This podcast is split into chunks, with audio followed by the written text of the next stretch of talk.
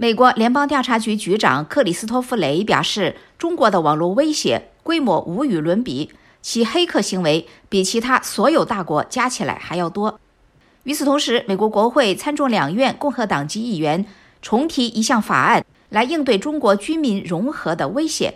下面请陆洋来分享一篇《美国之音》的综合报道。陆洋，好的，宇宙。美国联邦调查局局长克里斯托弗雷还表示。中国的黑客数量相当惊人，并大幅超越美国。雷说，中国的黑客数量与 FBI 网络人员的比例至少是五十比一。FBI 局长雷是四月二十七号在出席国会众议院拨款委员会听证会时提出上述说法的。他强调，中国是美国最大的威胁，并呼吁国会为 FBI 的网络部门投入更多资源，增加拨款经费。雷说。中国政府通过撒谎、欺骗和偷窃来超越我们作为全球超级大国的一个关键领域，就是网络。不过，雷指出，中国不是网络空间的唯一挑战，俄罗斯、伊朗和朝鲜都是。根据雷所提出的预算请求，他希望国会能批准为美国联邦调查局拨款超过六千三百万美元，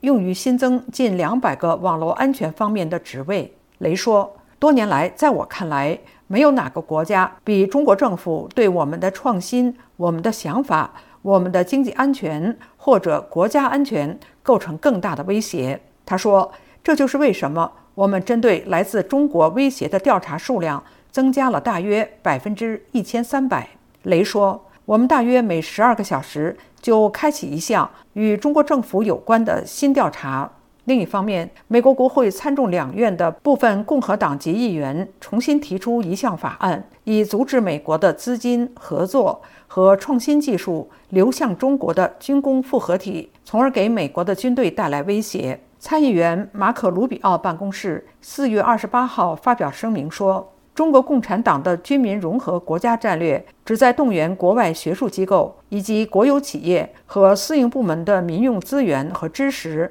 将其军队发展成为世界上技术最先进的军队，从而成为美国军队的威胁。卢比奥与其他三位共和党籍参议员布莱克·伯恩、麦克·布劳恩和里克·斯科特在参议院重新提出这项法案。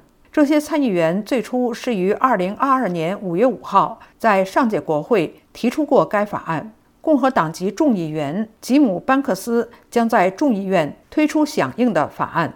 宇宙，好的，谢谢陆阳分享美国之音综合报道。针对中国安全威胁，美国执法与国会多管齐下。阅读更多新闻和深度报道，请登录美国之音中文网 w w w 点 v o a chinese 点 c o m。